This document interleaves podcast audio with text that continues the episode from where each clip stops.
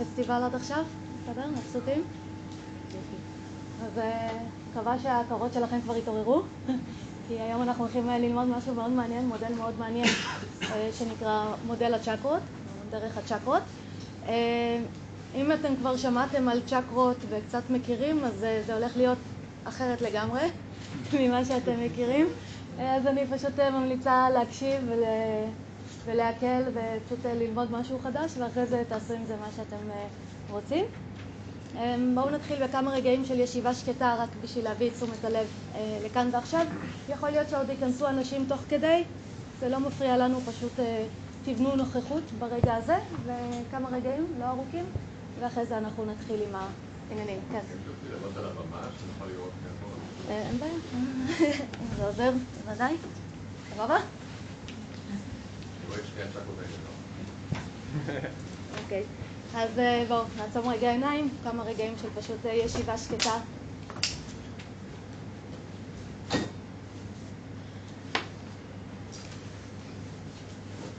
תרגישו שלאט לאט אתם אה, נוחתים, מתקרקעים ומפתחים נוכחות לרגע הזה.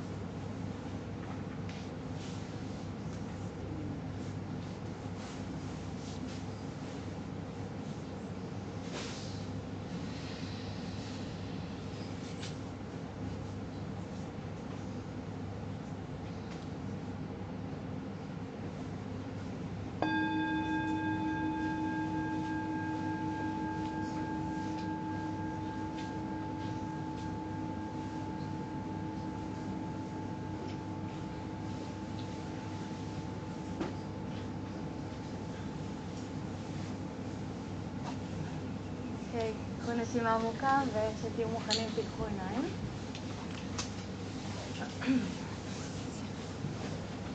ניתן רגע לחבר'ה להיכנס, אה, רק רוצה להגיד איזה כיף לראות כל כך הרבה אנשים שבאים אה, ללמוד את, ה... את הפילוסופיה, את התיאוריה, אה, לא רק את התרגול הפיזי, אז זה ממש מרגש. אפשר לשבת איתי פה גם, אין בעיה. זה בסדר.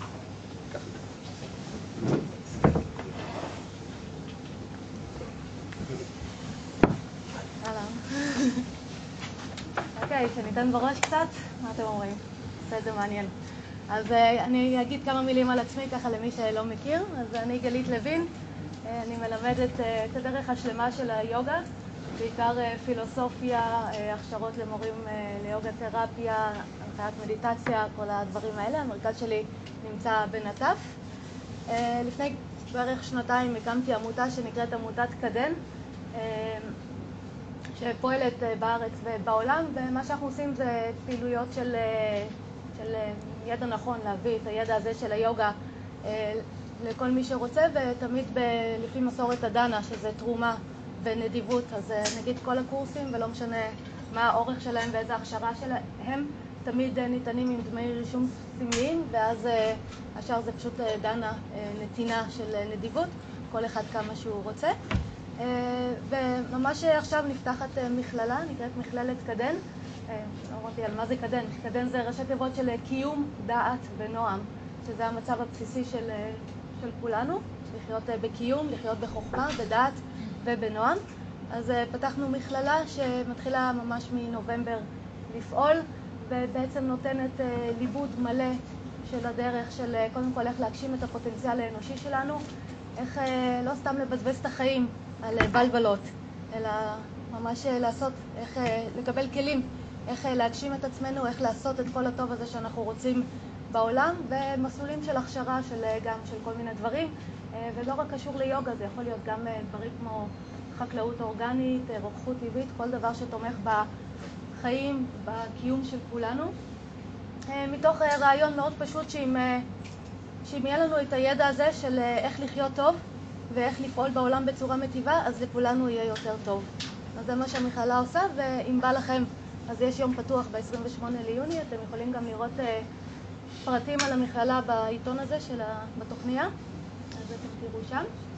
Uh, אז, אז תבואו, אם מעניין אתכם, ואם מעניין אתכם אחרי זה לשמוע עוד פרטים, יכולים לגשת ליואב או אליי, uh, ואני אשמח uh, לספר לכם.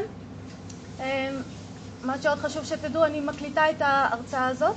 אז אם אחר כך תרצו לקבל את ההקלטה, אתם uh, מוזמנים להשאיר את המייל שלכם אצל uh, יואב, ואנחנו נשמח לשלוח לכם את זה. וגם תמיד אתם יכולים לחלוק את זה עם כולם, זה תמיד ידע שהוא זכות של כולנו לקבל. Uh, ואם תעניין אתכם ההרצאה ותרצו לשמוע עוד, אז יש ערוץ של ספוטיפיי, רשמתי את זה שם, ספוטיפיי, שזה פודקאסטים, מגוון אוסף של הרצאות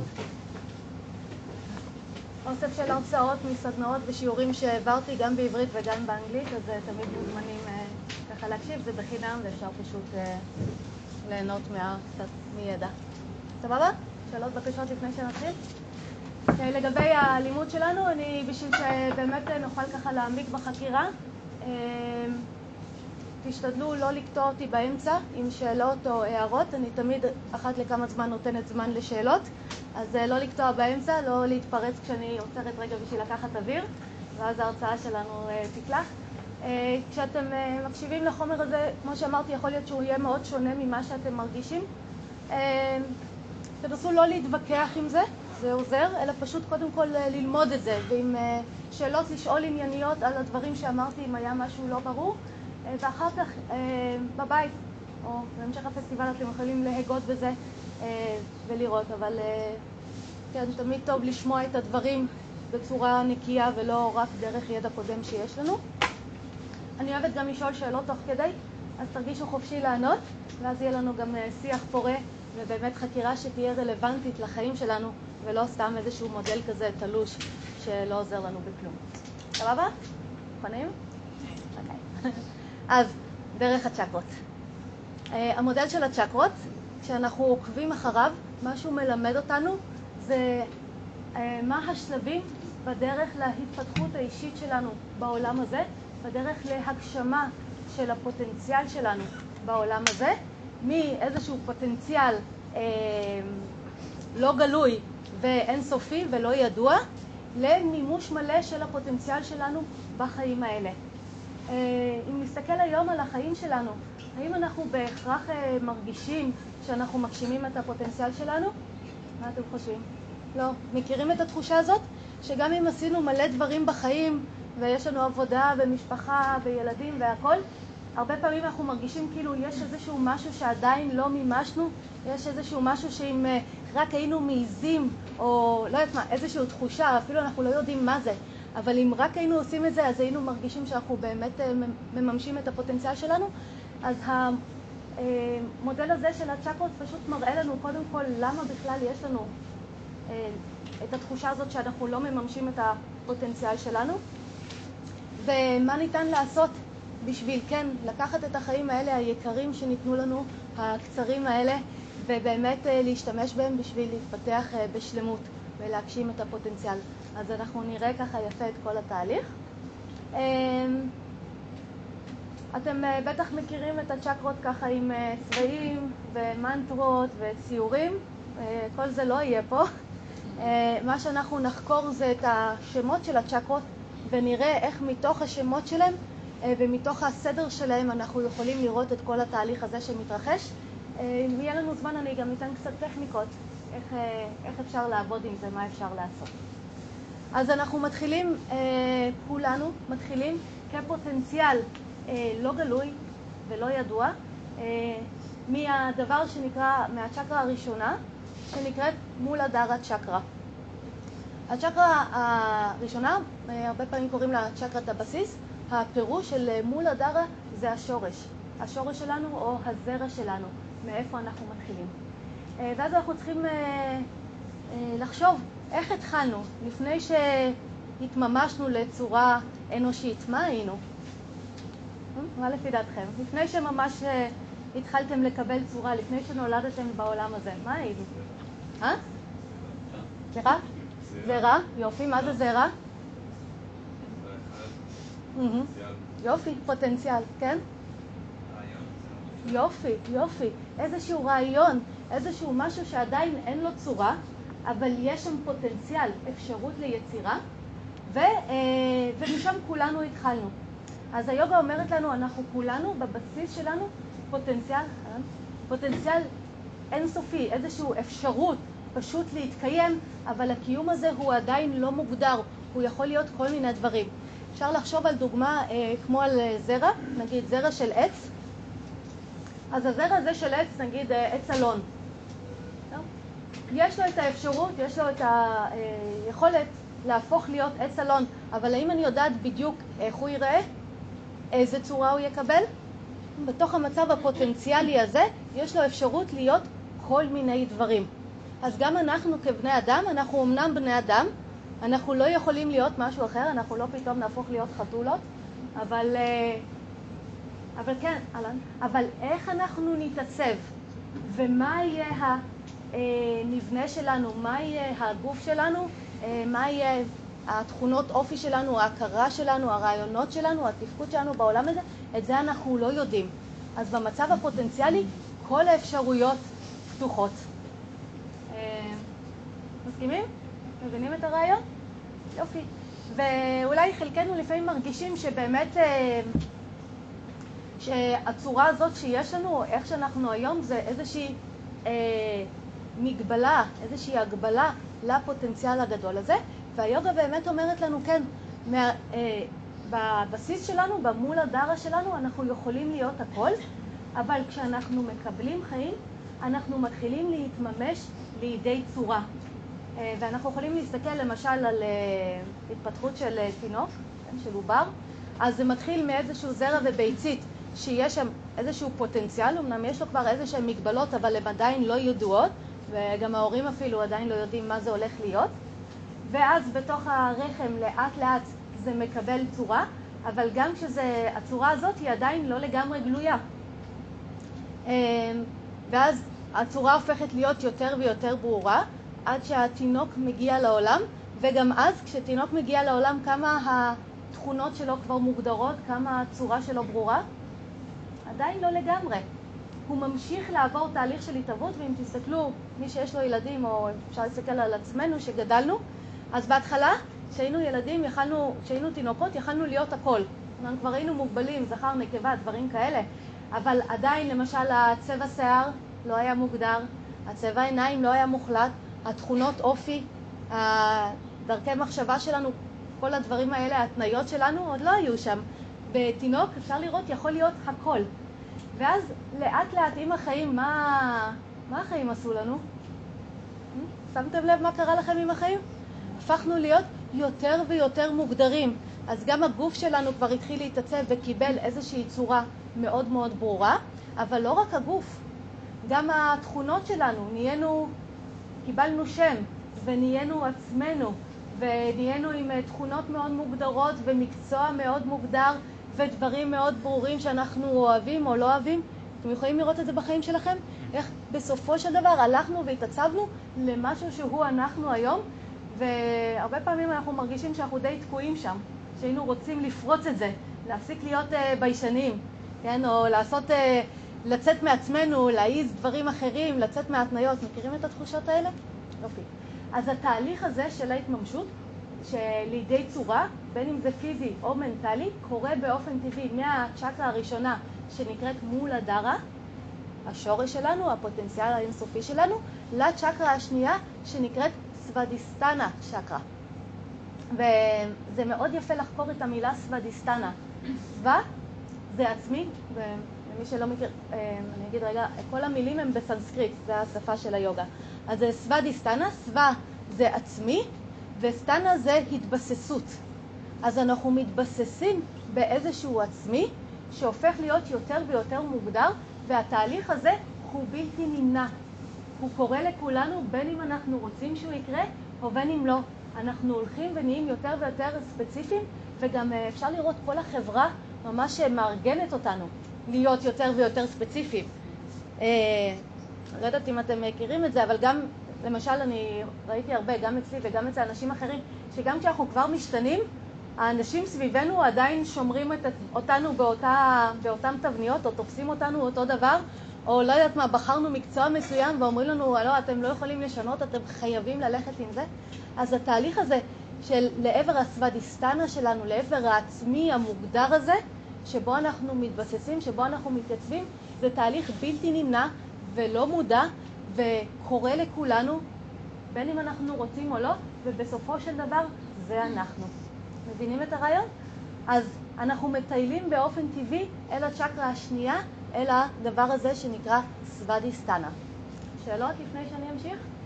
המיקומים שלהם, המיקום של הצ'קרות האלה. כן, אז המיקום מבחינתי הוא פחות חשוב, כי אנחנו לא עובדים על זה ברמה פיזית, אלא ברמה מנטלית, אבל כן, אם מעניין אתכם המיקום, אז המול הדרה נמצא בחיבור בין הרגליים, זה הצ'קרה התחתונה, והצ'קרה השנייה בבטן התחתונה. אבל אתם, אה, ואחרי זה אני אגיד גם את כל השאר, אבל אתם תראו שלצורך המסע הזה שלנו דרך הצ'קרות, המיקום הפיזי הוא לא רלוונטי. עוד שאלות?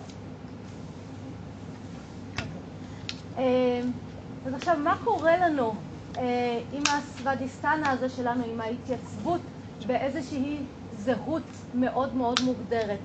אה, מה היחס שלכם לזהויות שלכם? איך אתם מרגישים איתם? מה זה עשה לפוטנציאל שלנו? היינו פוטנציאל אינסופי, לא ידוע, כל האפשרויות פתוחות, ועכשיו אנחנו מבוססים באיזושהי צורה מאוד מאוד מוגדרת. אה, מה זה עושה לנו? יופי. זה כביכול מגביל אותנו, נכון? ואנחנו מרגישים הרבה פעמים כלואים גם בתוך הגוף הזה, גם בתוך ההתניות שלנו, בתוך הזהויות שלנו. אז לקחנו איזשהו פוטנציאל אינסופי, כל האפשרויות פתוחות, וצמצמנו אותו לתוך משהו מאוד מאוד מוגדר. אבל היוגה אומרת לנו, הדבר הזה, הצמצום הזה שעשינו, הוא לא לצורך הגבלה. זה לא בשביל להקטין אותנו, אלא זה דווקא, אנחנו תכף נראה, בשביל לאפשר לנו להמשיך את המסע שלנו קדימה, בשביל לאפשר לנו בסופו של דבר להגשים את הפוטנציאל האינסופי הזה שהיה לנו בהתחלה, ולהגשים אותו בחיים האלה, אבל תכף אנחנו נראה איך. דוגמה פשוטה, אהלן? דוגמה פשוטה זה בשביל להבין את זה, תחשבו על נהר ועל אגדות שלו. אנחנו יכולים לחשוב על אגדות של הנהר כמגבילות את הנהר, נכון? לא נותנות לו להתפזר לכל הכיוונים. אבל האם האגדות של הנהר מגבילות אותו? מה אתם חושבים? כן. אה? באיזשהו אופן כן, אבל? יופי. הם אלה שמאפשרות לו לזרום קדימה. אז מצד אחד זה נראה כאילו זה מגביל, כאילו זה לא נותן לו לפרוס, אבל אם לא היו לנהר גדות, מה היה קורה לו? יופי, הוא לא היה נהר, הוא הפך להיות אה, ביצה. והוא היה נתקע והוא לא היה זורם. אז דווקא מה שנראה כמגבלה, למעשה זאת הדרך שלנו להמשיך לזרום. ובשבילי זו אחת הנקודות החשובות ביותר. אמ, כי הרבה פעמים אנחנו כל כך נלחמים במי שאנחנו, אני משערת שאתם מכירים את המלחמה הפנימית הזאת של מי שאנחנו, ואנחנו כל הזמן מנסים לפרוץ את הגבולות, אבל היוגה אומרת, אל תנסו לפרוץ את הגבולות, תשתמשו בגבולות בשביל להתקדם. תשתמשו בהם כמשהו שנותן לכם לנוע קדימה, לא כמשהו שמגביל את ההתפתחות שלכם. ואפשר באמת לראות, ואני רואה את זה הרבה, שכשאנחנו אה, כשאנחנו מנסים להילחם בעצמנו כל הזמן, או כשאנחנו נלחמים בעצמנו כל הזמן במגבלות האלה שלנו, בין אם זה מלחמה עם הגוף שלנו, עם הצורה שלנו, כמה אנשים נמצאים שם בחוסר שביעות רצון ובמלחמה מתמדת, אה, כמה אנשים נלחמים כל הזמן עם ההכרה שלהם, עם ההתניות שלהם, עם התחושות שלהם, המחשבות שלהם. כשאנחנו נלחמים עם עצמנו, עם המופע הזה שלנו בחיים, כמה אנחנו מתקדמים בחיים? מכירים את זה? לא הרבה. נכון, אנחנו עסוקים, במקום להגשים את עצמנו, ולהילחם עם עצמנו כל הזמן, וזה כאילו מין לופ כזה, כל הזמן איזושהי מלחמה שגם אם אנחנו כבר, אה, לא יודעת מה, בני 50-60, אנחנו עדיין באותו סרט. אוכלים את אותם סרטים, את אותן מלחמות פנימיות, במקום לעוף על החיים, במקום להגשים את עצמנו בעולם הזה. אז היוגה אומרת לנו, הסוודיסטנה שלכם, הצורה הזאת שלכם, זה לא בא להגביל אתכם, זה בא לאפשר לכם לצמוח. אבל בשביל לעשות את זה אתם צריכים לדעת, בשביל לצמוח אתם צריכים לדעת מה לעשות עם הסוודיסטנה, מה, איך להשתמש בצורה הזאת שלנו בשביל לצמוח. אמ, אז קודם כל היא אומרת לנו, בואו תפסיקו להילחם עם זה. תבינו שזה משהו שבא לשרת אתכם כמו הגבולות של הנהר שמשרתות אותו בלהיות נהר. זה משהו שמאפשר לכם לחיות, אה, משהו שמאפשר לכם להגשים את הפוטנציאל שלכם, אבל הדרך שבה זה מאפשר את זה, זה על ידי כך שאנחנו מפתחים מודעות כלפי זה. אם אנחנו רק חיים את המגבלה שלנו, חיים את הצורה שלנו, אנחנו נתקעים בצ'קרה השנייה. אבל אם אנחנו רוצים להתקדם בכל התהליך הארוך הזה של מימוש הפוטנציאל שלנו, אנחנו צריכים להשתמש בצ'קרה השנייה, לעשות תהליך מודע שתכף אנחנו נראה מהו, ואז אנחנו נוכל להתקדם לצ'קרה השלישית, לשלב הבא של ההתפתחות שלנו. צ'קרה השלישית נקראת מניפורה, או מניפורה כצ'קרה. אה, המילים גם מאוד מאוד יפות. מאני זה מהמילה מנס, שזה הכרה, באנגלית זה יהיה mind, ופורה או פורקה זה מלא. אז הכרה מלאה. אה, הכרה מלאה במה? מה אתם חושבים? מה זה יכול להיות? הכרה ב... במגבלה שלנו. לפתוח מודעות אל מול הצורה הזאת שלנו. במקום להילחם בה, להתחיל לפתח מודעות אליה. מה זה אומר לפתח מודעות אליה? זה להתחיל להסתכל, להתחיל אה, להיות מודעים לאיך ההכרה שלנו עובדת, להתחיל להכיר את ההתניות שלנו, להתחיל להסתכל על המחשבות שלנו, להתחיל להסתכל על הרגשות שלנו, להתחיל להסתכל על כל המערכת הזאת שלנו, שעד עכשיו נלחמנו בה, בשביל לעבור, להמשיך את המסע שלנו, אנחנו מתחילים להסתכל עליה באופן מודע. אה, הרבה פעמים זה מה שאנחנו מגדירים כמודעות עצמית, שאנחנו עוד לא לגמרי מבינים מה זה מודעות עצמית, אבל זה השלב הראשון של מודעות עצמית. אולי זה קרה לכם מתישהו בחיים, שהתחלתם, אה, לא יודעת, שהייתם אולי כל כך סבלתם וחיפשתם איזה שהם פתרונות, אז הגעתם ליוגה או לבודהיזם או לאיזשהו טיפול, שמה שהוא עשה, מה שהוא הנחה אתכם לעשות, זה להתחיל להסתכל על עצמכם ולהכיר את המערכת שלכם, נכון? מכירים את זה? בעצם אנחנו מתחילים לעשות מין חקירה כזאת פנימית או איזושהי הסתכלות פנימית אנחנו מתחילים לראות שלמעשה אנחנו יכולים להסתכל אה, על איך המערכת שלנו עובדת. אנחנו יכולים להתחיל אה, להכיר את ההתניות שלנו, אנחנו מתחילים לראות ש...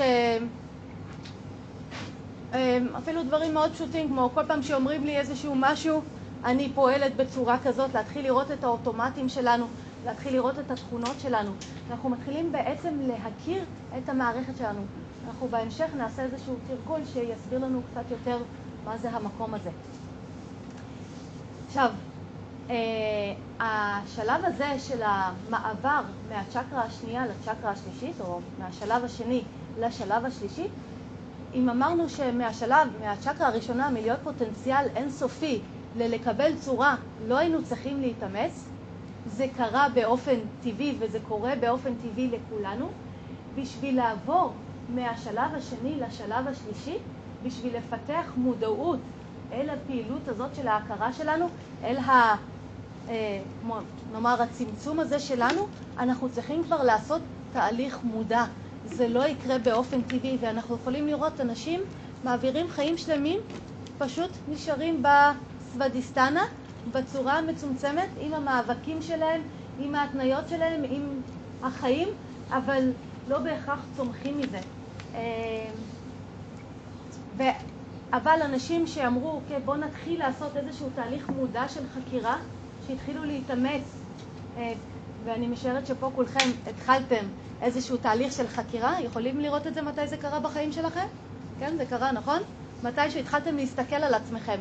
אמרתם, אוקיי, בואו נראה מי אני, מה אני, איך אני פועל. אז, אה, ושם היה דרוש מאמץ. זה כבר לא היה סתם לחיות את החיים, היה נדרש איזושהי טכניקה, איזושהי תרגול, משהו שאנחנו עושים עם כוונה להתחיל לייצר את המניפורה הזה, להתחיל לייצר מודעות כלפי המערכת הזאת שלנו. אז המעבר בין הצ'קרה השנייה לשלישית הוא מעבר שדורש טכניקות, מעבר שדורש מאמץ, אה, אבל אם אנחנו עושים אותו, אנחנו נגלה שאנחנו יותר ויותר יכולים לראות את מי, מי אנחנו, מה זאת המערכת הזאת, איך היא פועלת, וגם אה, מה קרה ככל שהכרתם יותר את עצמכם? על מה זה השפיע? יכולים לראות? סליחה? יופי. יכלנו להתחיל לפעול קצת אחרת, או יכלנו להתחיל לחשוב, להשתמש בהכרה שלנו קצת אחרת. יכלנו אולי, גילינו שזה לא חייב להגביל אותנו. שגם אם יש לי התניה כל פעם שאני בארוחת ערב עם ההורים שלי להתעצבן על אימא שלי, אז uh, יכול להיות שעם המודעות הזאת שפיתחתי, גיליתי שוואלה, אני יכולה דווקא להיות בארוחות ערב עם המשפחה בלי כל פעם להתפרץ, בלי להיות ילדה בת חמש כל פעם. מכירים את זה? יכולים לראות את השינויים הקטנים שקרו לכם במערכות היחסים, עוד שנייה אני אתן זמן לשאלות, במערכות יחסים בהתנהלות שלכם, אפילו אה, מול עצמנו או מול העולם, השתנו שם דברים ככל שהכרנו יותר איך המערכת שלנו עובדת. מסכימים? נכון? יופי. אז עד כמה חשוב התהליך הזה של המניפורה, של להתחיל להכיר את עצמנו? אה, למשל, אחת הטכניקות שמאפשרת לנו את ההיכרות עם המערכת זה המיינדפולנס. שמעתם את השם הזה. זה מלמד אותנו לשבת בהבחנה ולהתחיל לראות מה קורה שם, מה קורה פה, איך אנחנו עובדים, איך אנחנו מגיבים, איך דבר קשור לדבר. וככל שאנחנו עושים את זה יותר, כך אנחנו מקבלים יותר ויותר ידע על המערכת הזאת שלנו. שאלות לפני שנמשיך? איזה שאלה?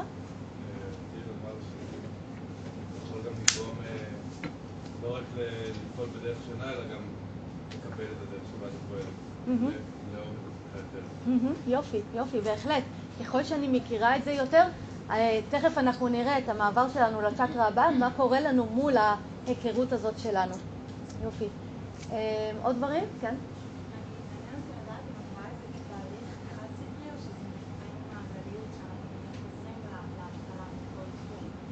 בהחלט יכול להיות שיש מקומות שמולם כבר פיתחנו מניפורה, פיתחנו מודעות, ואז אנחנו נראה את ההמשך, ויש מקומות שבהם אנחנו עדיין קצת עיוורים, עדיין לא מצליחים לראות, ואז עם הזמן זה הולך ומתפתח. אז בהחלט אפשר לחשוב על זה גם כתהליך שקורה הרבה פעמים בכל מיני תחומים.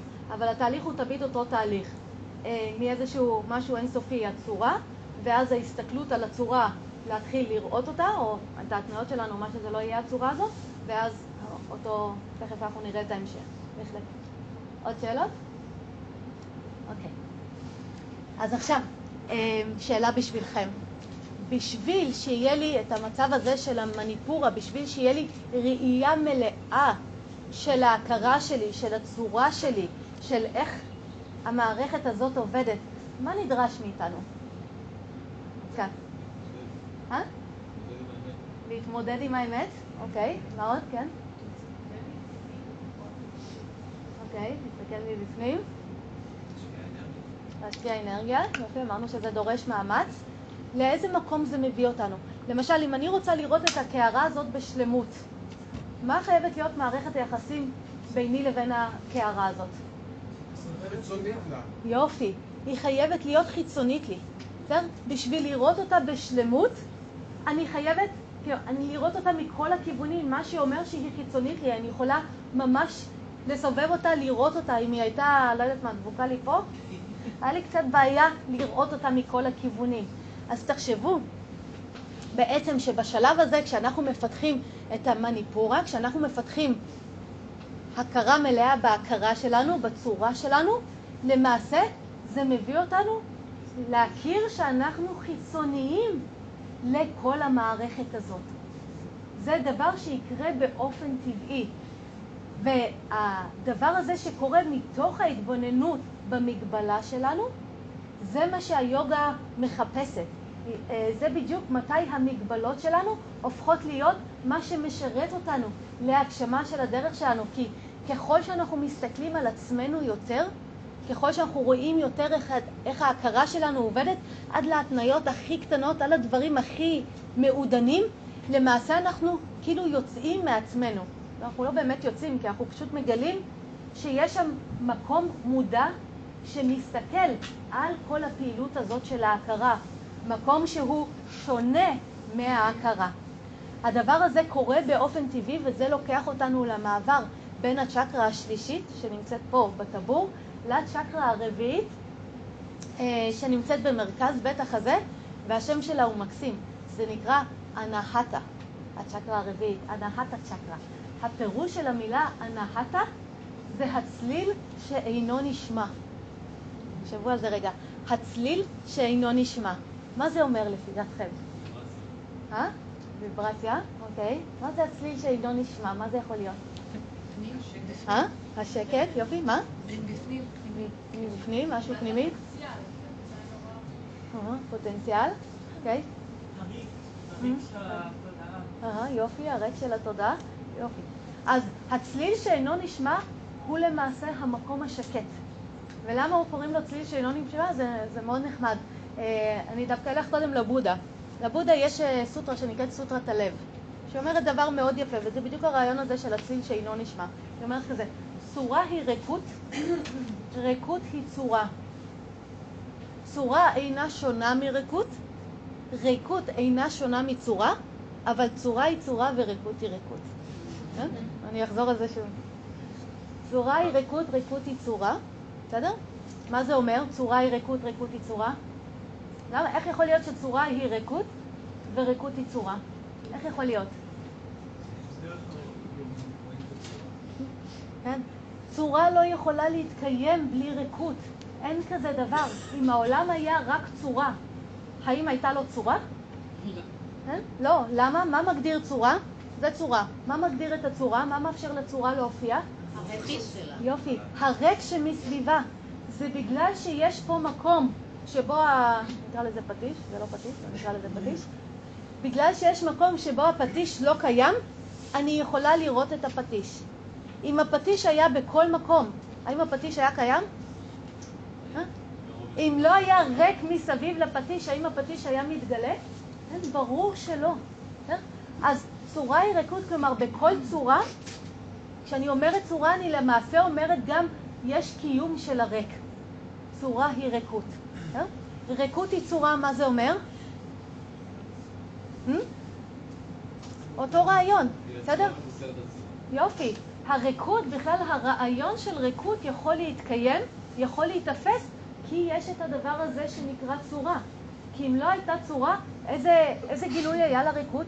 זה כמו, אה, מכירים את זה שיש איזשהו רעש, ואנחנו בתוך הרעש, ואז פתאום הרעש מפסיק, ומה אנחנו כולנו אומרים? וואו, איזה שקט, כן? עכשיו, השקט הוא כאילו נמצא שם כל הזמן, אבל הוא לא יכול להיות גלוי. זה הרעש והסיום של הרעש שכאילו מגלה לנו את השקט. אז הריקות היא צורה, כלומר, עצם הקיום של הצורה, ואז ההיעדר שלה מגלה לנו את הריקות. אז צורה היא ריקות וריקות זה צורה, זה תמיד בא ביחד. העולם שלנו הוא עולם אה, כביכול דואלי, כאילו צור, צורה וריקות הם שני ניגודים, אבל למעשה הם דבר אחד. הם, הם מה שמאפשרים את הקיום של הצורה ואת הקיום של הריקות, הם חייבים לבוא שניהם. אם היה רק צורה או רק ריקות, כלום לא היה מתקיים. ברור הרעיון? יופי, כן. אני חושב שהרעיון של הבודה זה שאנחנו משליכים צורה וריקות על הדברים. סבבה, אבל... אה, ובריקות אין צמדי. כן, אבל... הרעיון של סוטרת הלב זה להגיד שצורה וריקות הם היינו הך, זה לא שריקות היא הדבר, אלא הוא מדבר אחר כך. אה, אני לא רוצה להיכנס רגע, אני... הם לא ניגוד. כן, זה בדיוק מה שאמרתי. הם ברגיל נראים לנו כניגודים, שצורה וריקות זה שני דברים שונים, אבל מה שסוטרת הלב אומרת לנו, צורה וריקות זה דבר אחד, הם באים ביחד. כל פעם שאני אומרת את המילה צורה, מה אמרתי באותו זמן? ריקות. כל פעם שאמרתי ריקות, מה אמרתי באותו נשימה? צורה. בסדר? אבל אנחנו מסתכלים או על צורה או על ריקות. ואז הסוטרה ממשיכה, אומר, צורה היא ריקות, ריקות היא צורה. צורה אינה שונה מריקות מכיוון שלא יכולה להופיע בלי ריקות. ריקות אינה שונה מצורה מכיוון שלא יכולה להופיע ללא צורה. אבל, ואז הוא אומר משהו מקסים, הוא אומר צורה היא צורה וריקות היא ריקות. מה זה אומר צורה היא צורה וריקות היא ריקות? יופי, מעולה. לכל אחד יש את התכונות המיוחדות שלו. מה התכונות של הצורה? אה? מוחשיות זה משהו. שקיים. גבולות? אה? היא יכולה להתגלות והיא יכולה להשתנות. זה מה שמאפיין צורה. אה? צורה מתממשת, מופיעה, נעלמת, ותוך כדי שהיא במופע שלה היא גם יכולה להשתנות, להישרט, להיצבע, לקרות לה כל מיני דברים. זה מה שמאפיין צורה, זה בעצם העולם הזמני והמשתנה. ואז הוא אומר, וריקות היא ריקות. מה התכונות של הריקות? אה? קבוע. קבוע, יופי, קבוע ולא משתנה, לא גלוי, לא יכול, לא יכול להופיע, לא יכול להיעלם.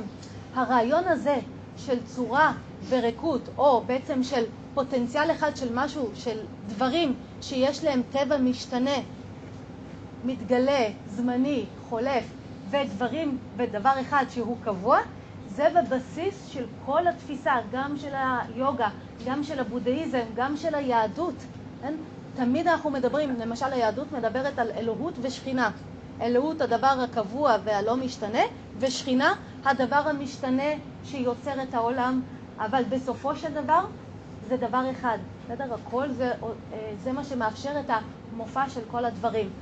אז אם נחזור רגע אה, להנחתה שלנו, הצליל שאינו נשמע, מה זה יהיה הצליל שאינו נשמע?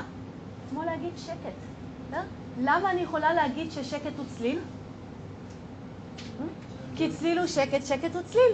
צליל אינו שונה משקט, שקט אינו שונה מצליל. הם חייבים לבוא ביחד. מה מאפשר לכם לשמוע צליל? שקט. יופי. העובדה שיש שקט לפניו ואחריו. אם היה צליל קבוע כל הזמן, לא היינו שומעים אותו. הוא לא היה מתגלה. זה השקט שלפני ואחרי. תראו מוזיקה. מוזיקה, אנחנו כל הזמן ערים לצלילים. אבל ממה מוזיקה מורכבת? יופי, גם ממה, מהשקט שבין הצלילים. אם לא היה שקט בין הצלילים, היה כזה דבר מוזיקה? לא. ותראו עד כמה אנחנו רגילים תמיד, רגילים תמיד להיות בעולם של הצורות, בעולם של המופעים. אנחנו שומעים מוזיקה, אנחנו חושבים שהיא מורכבת רק מצלילים, אבל אין כזה דבר, היא מורכבת מצלילים ושקט, זה השילוב ביניהם שמייצר מוזיקה. אז הצליל שאינו נשמע, כלומר הגילוי של השקט, בסדר? ולהבין שהוא בעצם בעצמו חלק מהקיום שלנו. אז במעבר הזה לאנחתה, לצליל שאינו נשמע, מתוך הסתכלות על ההכרה שלנו, אנחנו מגלים שלמעשה יש לנו קיום לא רק כצורה, כגוף, לא רק כתכונות והתניות ומחשבות ורגשות, אלא הקיום שלנו הוא גם תלוי מה? משהו קבוע ובלתי משתנה, משהו שהיוגה קוראת לו מודעות. יש לנו גם את הקיום הזה, ואז אנחנו מגלים את זה. ואנחנו מגלים פן נוסף בקיום שלנו, שעד עכשיו לא היה גלוי לנו. והפן הנוסף הזה, המודעות, היא שונה מהצור, מהצורה הזאת שלנו, מהסוודיסטנה, ממה שעד עכשיו היה המגבלה שלנו, ממה שהגדיר אותנו, ממה שהיה הצורה שלנו. המודעות הזאת, הצליל שאינו נשמע, שונה. באיזה אופן הוא שונה? בתכונות שלו, יופי. הוא קבוע, לא גלוי, לא משתנה, לא עובר שום תהליך, לא נולד ולא מת. מבינים מה זה אומר? אנחנו מגלים שיש לנו קיום גם בצורה של משהו שלא חי, שלא נולד ולא מת, שיש לנו קיום קבוע, קיום מודע. כמה מכם יודעים את זה? על מה גדלנו בסוודיסטנה? בצורה הזאת שלנו, מה חשבנו שאנחנו? גוף שנולד ומת, נכון? חשבנו שאנחנו מוגבלים לאיזה שהן תבניות של הכרה, של תכונות, של מקצוע, של כל הדברים האלה שגדלנו עליהם. אבל בהנחתה אנחנו מגלים שוואו, למעשה אנחנו לא מוגבלים. יש פן שלם של הקיום שלנו שהוא קבוע, לא משתנה, לא נולד, לא מת. כמה חשוב הגילוי הזה? שהוא לא מוגבל. שהוא לא מוגבל, לא משנה כמה בסוודיסטנה היינו מוגבלים. תחשבו איזה גילוי ענק זה, זה אומר שכל המלחמה שלנו בעצמנו היא לא רלוונטית. שיש משהו שהוא גדול יותר מהגוף הזה. שיש משהו שהוא לא מותנה על ידי התכונות שלנו, משהו שלא נסרט על ידי זה שההורים שלנו דפקו אותנו, לא משנה כמה הם דפקו אותנו. יש מקום שהוא משוחרר מכל המאבקים שלכם כבר. אתם לא צריכים לנסות לפרוץ גבולות. מה הדבר היחיד שהיינו צריכים לעשות בשביל לגלות את המקום הזה? להסתכל על הגבולות שלנו. זה מה שנדרש, לא לשנות אותם, לא להילחם בתכונות שלנו, במחשבות שלנו, ברגשות שלנו, לא רגע אחד להילחם בעצמנו. בשבילי זה אחד הגדולות של הדרך הזאת של היוגה, כי הרבה שיטות טיפול מנסות לשנות אותנו, נכון? אנחנו רוצים להיות קצת יותר עם ביטחון, קצת יותר, אה, פחות ביישנים, קצת ככה, קצת כל הזמן, כאילו בכל הטיפולים שעשינו עד עכשיו, כאילו רצינו לשנות משהו בעצמנו. היוגה אומרת, אתם לא צריכים לשנות כלום. אתם צריכים להסתכל על עצמכם, ואז אתם תגלו שיש מקום שהוא שונה מכל הדברים האלה ומשוחרר וחופשי מהם. איזה מגניב זה. מבינים את הרעיון? וכל זה מגיע מתוך ההתבוננות. שאלות? Hmm? רק פה שאלה? שאלות? כן. המודעות. כן. להסביר מה זה? כן. כן. המקום הזה שמסתכל. למשל, את יכולה להיות מודעת לרגשות, נכון? מה הטבע של הרגשות? יופי. ואת שמודעת לרגשות? את?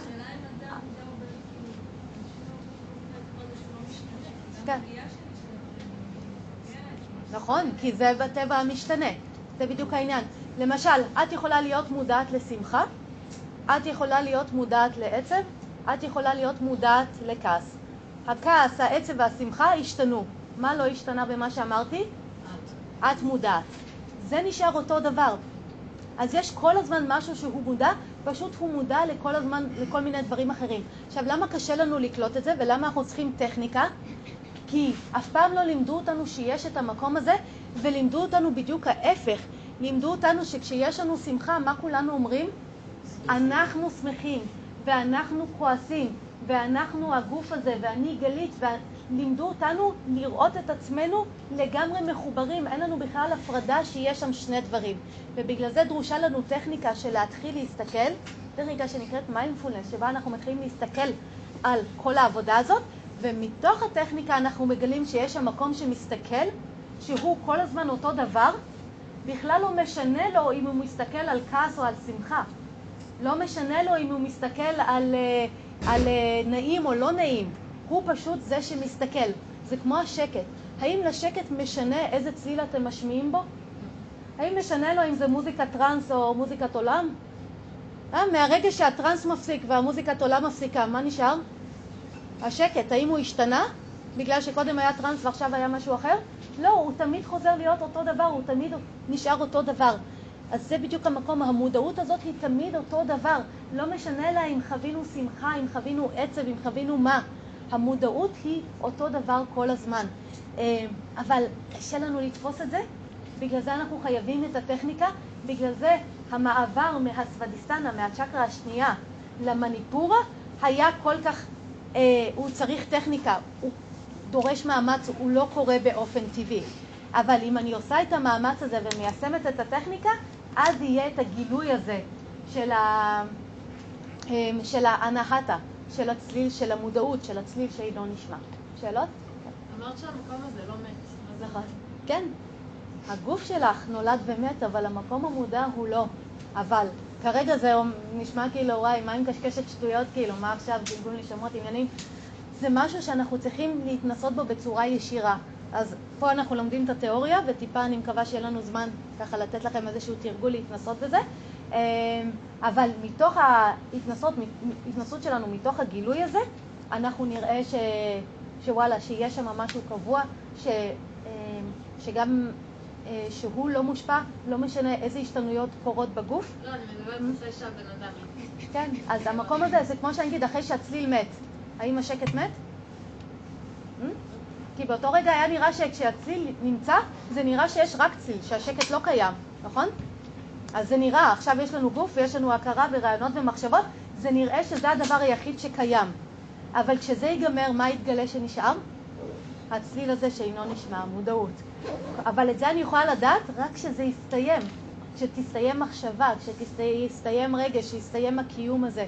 בדיוק כמו עם צלילים, רק כשהם מפסיקים להתקיים, אני יכולה לגלות שלמעשה השקט היה שם כל הזמן, והוא לא קרה לו כלום.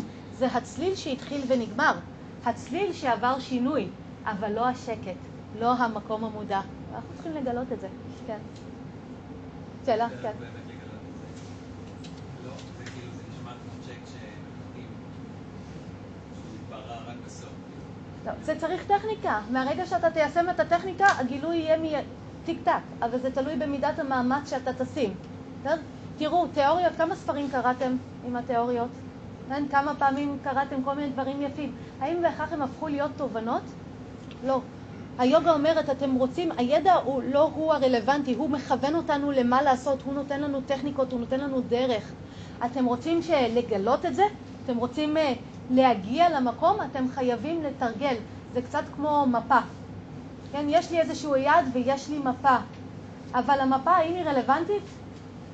המפה היא לא רלוונטית, היא רלוונטית רק אם אני צועדת בדרך. זה מה שייקח אותי למקום שאני רוצה להגיע. אבל זה שאני אשב שעות מול המפה ואני אדע את כל המסלול בעל פה ואני אגיד, וואו, פה הולך לקרות ככה ופה הולך לקרות ככה, לא ישים אותי בנקודה שבה אני רוצה להיות. אז ככה זה היוגה. היוגה היא שני דברים. מצד אחד היא ידע של טכניקות, לאן אנחנו רוצים להגיע והדרך להגיע אליהם, כמו למשל המודל הזה של הצ'קרות, זה בסך הכל דרך. מה המטרה שלה? להגיע למימוש מלא של הפוטנציאל שלנו, אבל אה, זה כמו מפה, זה לא יעזור לכם. אתם רוצים לממש את הפוטנציאל שלכם, אתם תצטרכו לעשות את הטכניקות בדרך. תעשו אותם במאמץ, תלכו בדרך, ההצלחה מובטחת. זה כמו שאם אני אכוון מישהו אליי הביתה, אם הוא ילך לפי ההוראות שנתתי לו, מובטח שהוא יגיע לבית שלי. זה לא אולי, הוא מובטח שהוא יגיע אם הוא יצליח לעקוב אחרי כל ההוראות. כזאתי, כזאתי היוגה. אם תעקבו אחרי הטכניקות, מובטח שתגיעו. למה תגיעו? דבר אחד זה לגילוי של המודעות, של הצליל שאינו נשמע. דבר שני, למימוש מלא של הפוטנציאל שלכם. זה עד כדי כך מגניב. אה, עוד שאלות?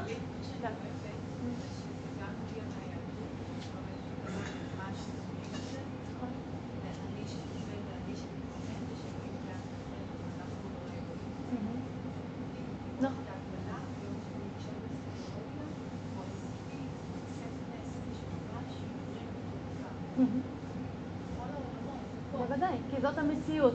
מהרגע שיש תורה שמדברת על המציאות, הידע תמיד יהיה אותו ידע, כי המציאות היא אחת.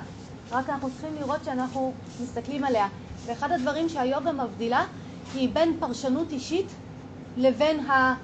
ה... הידע שנמצא בדברים עצמם. בפרשנויות אני יכולה לתת מלא, אני יכולה להגיד זה טעים ומישהו אחר יגיד זה לא טעים.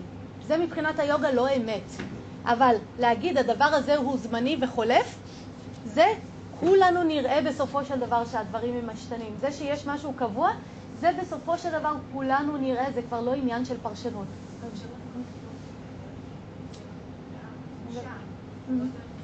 נכון, בוודאי. נכון, וזה חייב לעבור דרך התרגול, זה חייב לעבור דרך יישום של הטכניקות. עוד שאלות? כן. המשמעות של הצליל שלו נשמע הוא גם מאמץ? לא, לא, המילה הנהטה זה ממש הצליל שאינו נשמע. אה, שמעתם פעם את הקוואן, מה הצליל של מחיית כף יד אחת? כן? רוצים לענות על זה עכשיו? מה הצליל של מחיית כף יד אחת? אה? שקט, יופי, זה הפתרון של הקוראן. אה? הצליל של מחיית כף יד אחת זה שקט. למה? מה זה עושה לי כשאני פותרת את הקוראן הזה? מה זה גורם לי להבין? שצליל ושקט הם היינו הך. זה הכל. בסדר? אבל אנחנו חושבים צליל, מיד אנחנו מחפשים משהו, את הפן הגלוי של הצליל. נכון? אנחנו מנסים לעשות ככה, להשמיע צליל.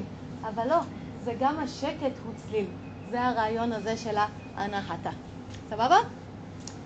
אז, כן. מה צריך להשקיע מאמץ, אבל הרבה פעמים אה, מציינים מגיע כשמרפים ממאמץ, ובעצם אה, אולי יותר מזדהים עם המקום הנקודה הזאת מהאינסופית, ולפחות עם הצורה. כן. זה איך זה מתיישב בעניין של מאמץ. ו- כן. אנחנו צריכים לראות איפה המאמץ מושקע. המאמץ מושקע מהמעבר בין הצ'קרה השנייה לצ'קרה השלישית, בין הצורה שקיבלנו לעכשיו לפתח מודעות כלפי הצורה הזאת. זה אני חייבת לשים שם מאמץ. מה זה אומר מאמץ? זה לא עכשיו להתחיל להזיע. זה לא זה, זה להתחיל להסתכל. זה להתחיל להסתכל על דברים, גם על דברים שעד היום לא רצינו להסתכל עליהם. למשל, איזה דברים אתם לא מסתכלים עליהם? אה? עומס. כן, אבל יש שם מאמץ, יש שם מאמץ לשבת לתרגל?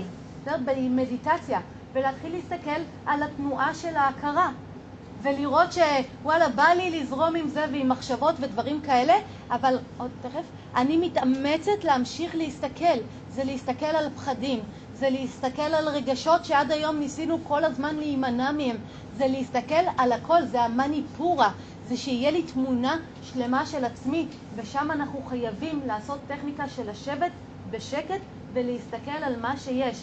אה, זה קצת כמו כשאתם יוצאים לטבע. אני יכולה להיות בטבע ולשבת ולדבר מלא, ואני לא אראה כלום מהטבע. מכירים את זה? כשאתם עם עוד אנשים ואתם מקשקשים, אתם לא רואים ממטר. אין לכם מושג מה נמצא מסביבכם.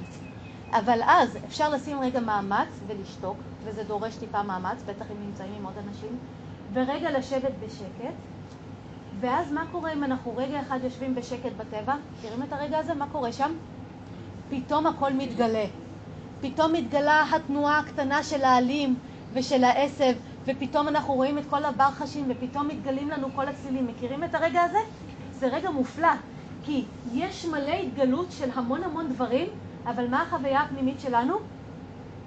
של שקט, נכון? מכירים את הרגע הזה? פתאום הכל דומם והכל מתגלה.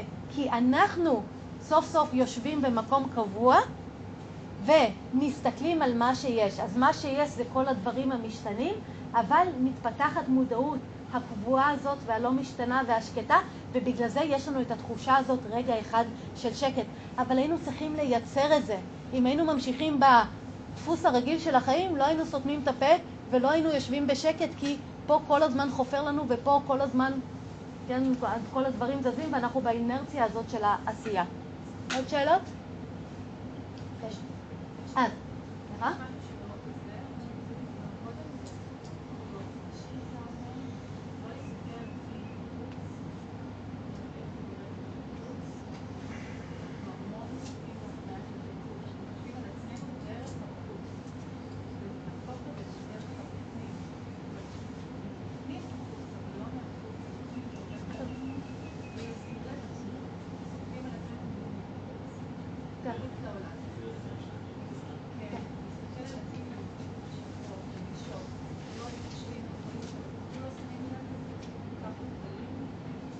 פה אנחנו רוצים להסתכל על הכל. אני רוצה להסתכל על כל מה שקורה במערכת שלי.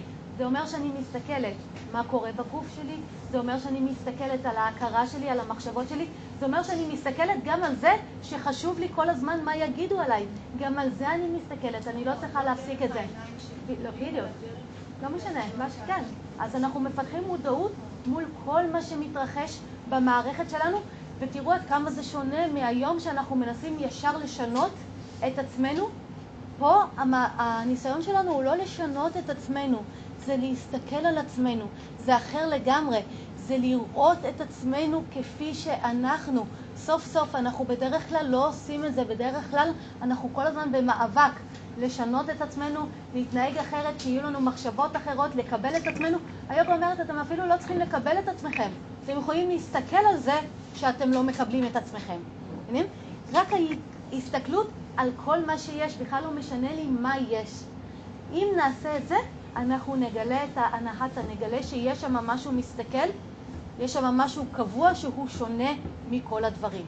כן? זה רגע של גילוי שהוא קורה כתוצאה מהמניפורה, ככל שיש לי ראייה יותר שלמה של הדברים שנמצאים בשינוי, בהשתנות, שנמצאים בתנועה, שהם גלויים.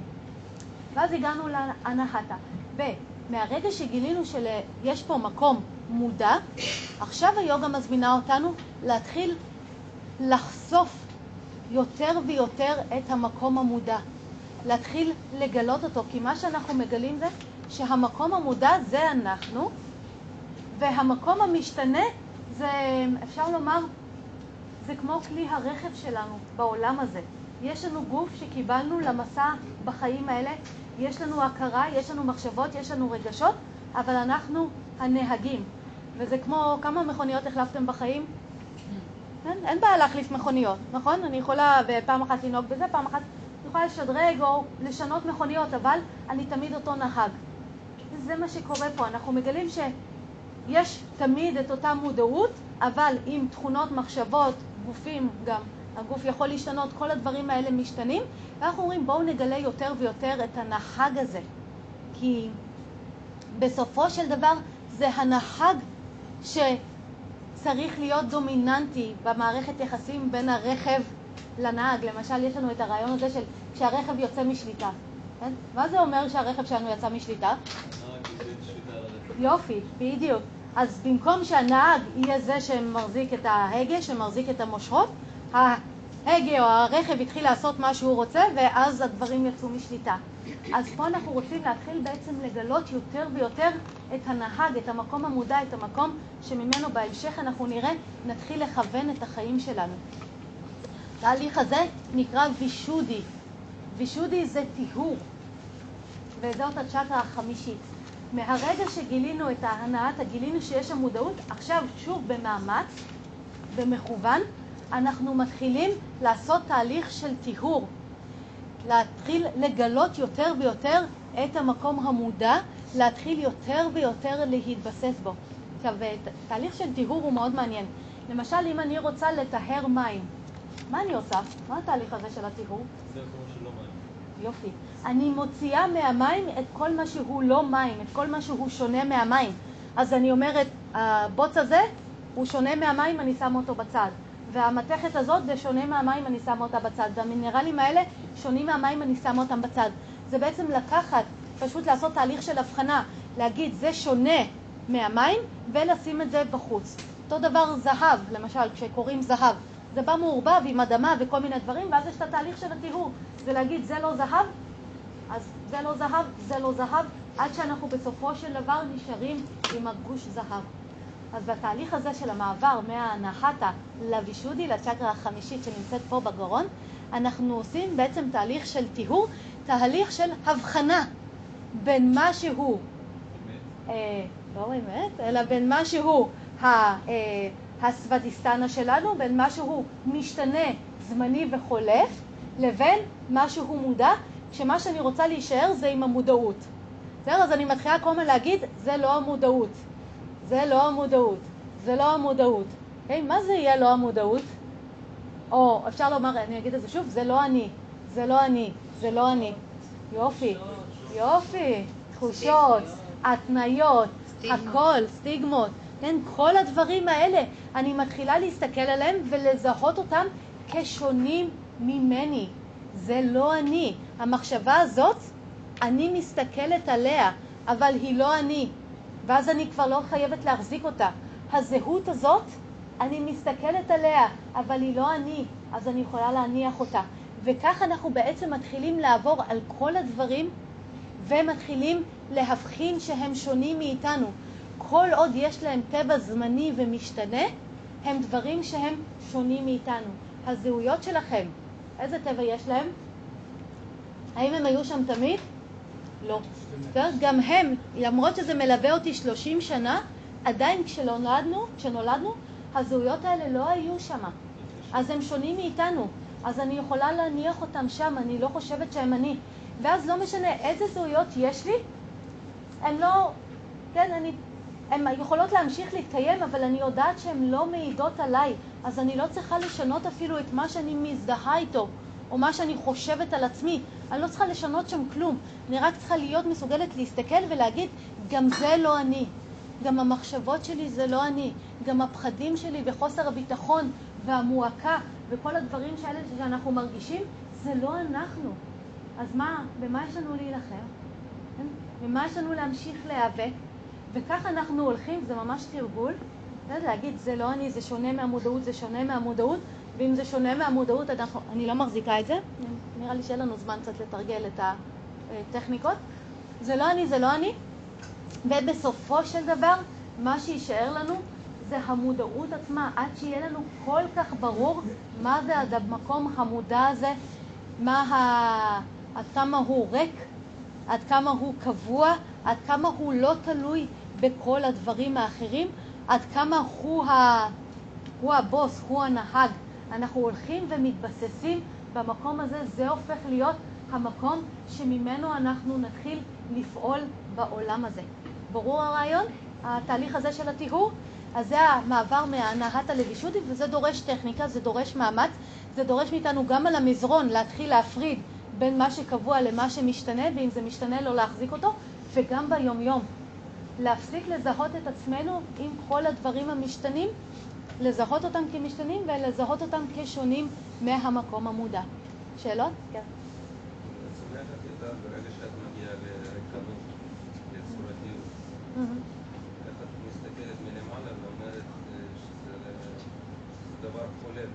אני רואה... איך את יודעת בדיוק שזה אולי חלק ממך, חלק מהמודעות. מהאני. כן, מהרגע שאני מסוגלת להסתכל על זה, בגלל שאני מסתכלת על זה, מהרגע שאני מסתכלת להסתכל על זה, אני תמיד אראה שזה משהו שלא היה שם קודם, כלומר זמני וחולף. עכשיו זה עלה, עכשיו זה אובייקט שאני מסתכלת עליו, עכשיו זה התגלה, ועוד מעט זה לא יהיה. זה תמיד ייכנס לי, כל דבר שאני אראה, תמיד ייכנס לתוך המשבצת, לא משנה, זה עדיין, לא משנה כמה פעמים זה חוזר, כל פעם זה מופיע ונעלם, זה תמיד זמני, ואז כל הדברים האלה נכנסים לתוך הקטגוריה של הזמני, ואם זה בתוך הקטגוריה של הזמני, אני לא מחזיקה את זה כחלק ממני. ו- וזה יהיה בתוך חקירה. אתה לא צריך להאמין לי, אתה, כשתסתכל אתה תראה שזה כך, זה היופי. שאלות, כן. משהו אולי תיאורטי יותר, אבל אם מה שהגבולות יותר חזקים ונהירים ואין לה שום מאפיין ואין הבדל כאילו בין אנשים, או שזה כן. האם יש הבדל בין השקט פה לשקט באוזבקיסטן? לא, כאילו זה מרגיש לי שזה משהו שהוא כמו כאילו... את אומרת זה אני, אבל באמת שאין שם שום טוב, שום תוכן. כאילו אני זה. נכון. נכון, בדיוק כמו השקט. השקט הוא אותו שקט בכל מקום. כן? המרחב, החלל הוא אותו מרחב בכל מקום. רק הצורות הן שונות, הצלילים הם שונים. אז גם פה, במקום המודע, כולנו אותו דבר, אבל כשאנחנו בתוך צורה, אנחנו נראים כנפרדים. אה, דוגמה פשוטה, שתי דוגמאות אני אתן לכם. תחשבו על טיפות מים. כן? כטיפות, מה הם? נפרדות. כמים? הם אותו דבר. אז אנחנו רגילים להסתכל ולהגיד, זו טיפה וזו טיפה. אבל היוגה רוצה ל- ללמד אותנו להסתכל, זה מים וזה מים. תבינו שבמהות, זה שזה קיבל צורה זמנית של טיפה, זה בכלל לא רלוונטי, כי מה נשאר שם? מים. בעצם למעשה לא קרה כלום. האם המים עברו שינוי? לא קרה להם כלום. הם נשארו מים, רק הם התהוו לאיזושהי צורה. אז אנחנו בעולם הרגיל כל כך רגילים להסתכל על הצורות, אבל אה, היוגה מלמד אותנו להסתכל על המהות ולראות שלמעשה המהות לא השתנתה. הצורה היא זמנית והמהות בין כל הטיפות נשארה אותו דבר. עוד דוגמה שממחישה, תחשבו על, אה, על אה, גוש זהב. ועכשיו מהגוש זהב הזה אני מייצרת שרשרת זהב, אני מייצרת עגיל זהב, אני מייצרת אה, צמיד זהב. מה עבר שינוי? כן? האם משהו השתנה? האם הזהב עבר שינוי? לא. הזהב נשאר בדיוק אותו דבר, רק הוא התממש לצורות שונות. אז כשזה צורה, אנחנו כולנו בהבדלים. אני אומרת, לא, זה צמיד וזה שרשרת וזה יפה בעיניי וזה לא יפה בעיניי. אה, אבל, אה, אבל הזהב, אם היינו רואים שזה בסך הכל זהב, זה היה נראה לנו אותו דבר, בכלל לא היינו רואים את ההבדל. אה, יש, את- רגע, שנייה, יש סיפור יפה. אומרים ככה, אישה נכנסת לחנות תכשיטים. מסתכלת שעות, היא שעות בחנות תכשיטים, מסתכלת על הגיל הזה, על השרשרת הזאת, את הצורה הזאת היא אוהבת, את זה היא פחות אוהבת, שעות היא בחנות. גנב נכנס לחנות תכשיטים, כמה זמן הוא שם? כן, שנייה אחת, למה? כי בשבילו הכל זהב, בכלל לא אכפת לו הצורה, בסדר? אז כזאת לא היא... אה? כן, כזאת היא היוגה. היא מלמדת אותנו לראות את המהות. ותראו בעולם הצורות כמה עניינים יש. זה אני אוהבת, זה אני לא אוהבת, זה נעים לי, זה לא נעים לי, זה היה ככה, זה צריך להיות טיפה יותר אחרת. כן, שם יש המון התעסקות. אבל בעולם של המהות, הכל אותו דבר, שם יש שקט, שם יש הכל מתקבל, הכל, כן, הכל סבבה. אין שם את כל הקטנוניות הזאת שיש לנו בעולם הצורות. שאלה? הייתה מקודם? מה שרצית להוסיף? כן, כן. אה, תכף אנחנו נראה, זה בסוף, אנחנו נראה. אה? כן, רגע, לאט לאט. אבל הצורות נותנות הרבה עניין בחיים שלנו. אבל יש לי בעיקר, גם כאלה שבכלל זה משהו שהוא עונג או משהו להיות... בהחלט, היוגה בכלל לא מנסה לבטל את הצורות, היא רק אומרת, תראו שאתם משתמשים בצורות בשביל מה שהן נועדו ושהן לא מסבות לכם כל כך הרבה סבל. כי היום בשביל רובנו הצורות הן מקור לסבל. כן, הגוף שלכם, כמה פעמים הוא מקור לסבל? כמה חוסר שביעות רצון יש לנו, כמה מאבקים, כל מיני, איך אנחנו נראים. המחשבות שלנו, הרגשות שלנו, ההכרה שלנו, במקום להיות הדבר המדהים הזה שמאפשר לנו לעוף על החיים, הפך להיות המקור שלנו לסבל. אז היוגה אומרת בואו נשים, נסדר טיפה את המערכת יחסים, נבין מה זה עולם הצורות, נבין את עולם המודעות, תכף אנחנו נראה איך מערכת היחסים ביניהם מסתדרת, ואז סוף סוף עולם הצורות, במקום להיות המגבלה שלנו, הסוודיסטנה, הדבר הזה שהוא המאבק שלנו בחיים, הופך להיות הדרך שלנו להגשים את הפוטנציאל שלנו, אבל זה עוד רגע אנחנו נראה. כן. יש לי שאלה לגבי אמונה. ציירת לנו איזושהי מפת דרכים, וכמו כשאת נותנת הוראות איך להגיע אלייך הביתה, אני צריכה להאמין לך שההוראות נכונות ומדויקות, ובאמת אני אגיע בשלום. אבל את האמונה, את האמונה הזאת, זה בדיוק אותו דבר, זה די במשתנה. אני צריכה להשליך אותה. לא, אנחנו לא צריכים להשליך אותה, את צריכה סיבה להגיע אליי הביתה. זה מה שאת צריכה. לא אמונה, ממי. רגע. סבבה, מהרגע שיש לך סיבה, את תקשיבי להוראות שלי כי את יודעת שאני יודעת איפה אני גרה. ואז היוגה אומרת, אנחנו צריכים להקשיב להוראות של מישהו שעשה את הדרך הביתה, של מישהו שעשה את כל הדרך להגשמה של הפוטנציאל המלא שלו, כמו למשל פטנג'לי. כן? מי שמכיר את הסוטרות של פטנג'לי. פטנג'לי עשה את כל הדרך אל עבר מה שנקרא קייבליה, אל עבר הגשמה מלאה של הפוטנציאל, ולכן הוא יכול להסביר לנו את הדרך, אבל עדיין אנחנו צריכים, אה, צריכים לעקוב אחריה. והיוגה מדברת, האמונה של היוגה זה אף פעם לא אמונה עיוורת, זה אמונה שמבוססת על ידע. מתוך זה שיישמתי את הטכניקות וראיתי את התוצאות, אז אני יודעת שהן נכונות. אה, בגלל זה היא תמיד אומרת, אל תאמינו למורים שלכם. תנסו את מה שהם אומרים לכם. עבד לכם? מעולה. לא עבד לכם? יפה, גם ככה כבר מלא דברים לא עבדו לכם. נסו עוד משהו, אולי זה יצליח בפעם הבאה. כן, כן. זה כזה פשוט, ממי, הטכניקות הן פשוטות. נכון, אבל. לא, היא לא חייבת להיות ארוכה. פטנג'לי אומר מאוד יפה, כמידת המאמץ, כך מידת ההתקדמות.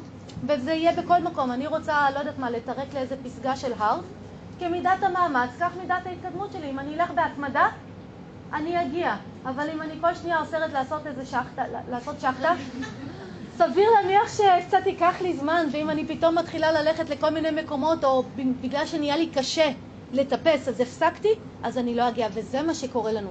בגלל זה הדרך, נרא... רגע, בגלל זה הדרך נהיית ארוכה, ונראית שאנחנו לא זה, כי אנחנו לא מתמידים בהליכה.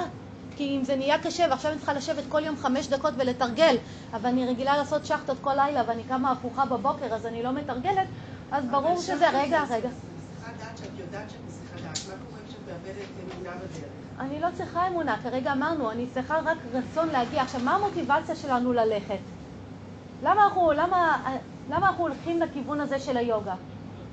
לא אמונה, להשתחרר מסבל. עכשיו, האם מישהו פה לא רוצה להשתחרר מסבל? זה 24 שעות. למשל, מי שישב פה וסבל, הלך.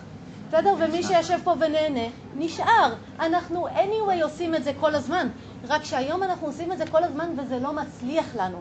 אז היוגה אומרת, הנה, קחו דרך שיכול להיות שאם תבדקו ואתם תגלו שזה מצליח. עכשיו, אני עובדת עם הרבה אנשים, הכשרתי המון אנשים בדרך הזאת, ואני יכולה להגיד לכם שמי שהלך אותה, השתחרר מסבל. הסבל שלו הלך והצטמצם בהתמדה, והטוב שלו בחיים הלך וגדל בהתמדה, ויושבים פה כמה חבר'ה שעשו את הדרך והתמידו בטכניקות וראו את זה קורה. אז uh, אתם לא צריכים להאמין לי, אתם צריכים לעשות, אבל אם לא תעשו, אתם אף פעם לא תדעו. אז כשתהיו מוכנים לנסות לעשות, או להתחיל לעשות, אז תעשו. וזה לא משנה אם זה יהיה היום, בעקבות המפגש שלנו פה, או גם זה יהיה עשר, עוד עשר שנים. והיוגה היא עוד יותר, היא אומרת, הסבל ילך ויגדל בהתמדה בחיים שלנו עד שאנחנו נתחיל לעשות את הדרך לשחרור מסבל. אז בשבילי הסבל הוא זכות. בסדר? לפעמים אנחנו צריכים לגדול בסבל כדי להגיד, וואלה, אני חייבת ללכת הביתה, אני חייבת לעשות את התהליך הזה, כי פה אני לא יכולה להישאר, ואנחנו רואים את זה המון. למשל, אולי יצא לכם לראות אנשים חולי סרטן, שהסרטן היה עבורם מתנה. מתי הסרטן היה עבורם מתנה? אה? שזה העיר אותם. כשהם לקחו את הסבל הזה והשתמשו בו בשביל לשנות את אורח החיים שלהם, בשביל לגלות יותר מי הם, בשביל באמת ללכת ולעשות את מה שהם רצו לעשות. אז עבור מישהו אחד הסרטן יכול להיות רק סבל, אם הוא נלחם בו, אבל מי שלוקח את הסרטן כ-wake up call, בדרך כלל יגיד, הסרטן היה המתנה שלי, זה היה הרגע ששינה את החיים שלי. ותסתכלו על החיים שלכם, מתי הגעתם ליוגה? אתם תראו שהגעתם ליוגה כשהתחלתם ממש לסבול. כן, שהיה שם איזשהו משהו שאמרתם ככה, אני לא יכולה להמשיך, אני צריכה דרך להירגע, אני צריכה משהו לעשות, וכל אחד הגיע לזה איכשהו, אם זה שיעור ב, באיזה סטודיו, או חדר כושר, או לא משנה מה, איזה מודעה בעיתון, חבר סיפר לכם משהו, אבל התחלתם, חיפשתם איזשהו מוצא, והתחלתם את הדרך הזאת. אז הנה עוד קצת ידע על הדרך, תרצו תיישמו, לא תרצו לא תיישמו. אבל אני יכולה להגיד לכם מהניסיון שלי, זה, זה אחלה דרך. ו, וזה עובד, וזה מאוד מתגמל גם, כי זה מאפשר לנו להגשים את הפוטנציאל שלנו, שאנחנו צריכים להגיע לזה. שאלות? כן. את אמרת שמהות היא אחת, Hmm, ובעצם צורתיות היא רבה. נכון, נראית גם אחד. נכון. בעצם כל ה...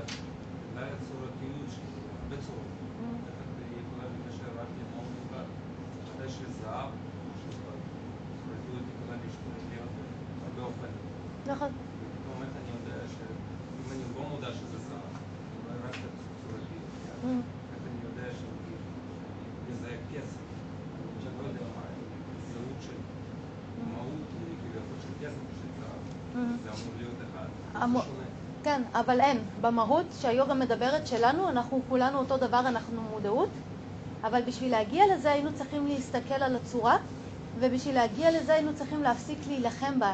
היינו צריכים, במקום לנסות כל הזמן להמשיך להיות בעולם הצורות ולשנות אותו, להשתמש בו בשביל להסתכל, ואז הגילוי של המהות.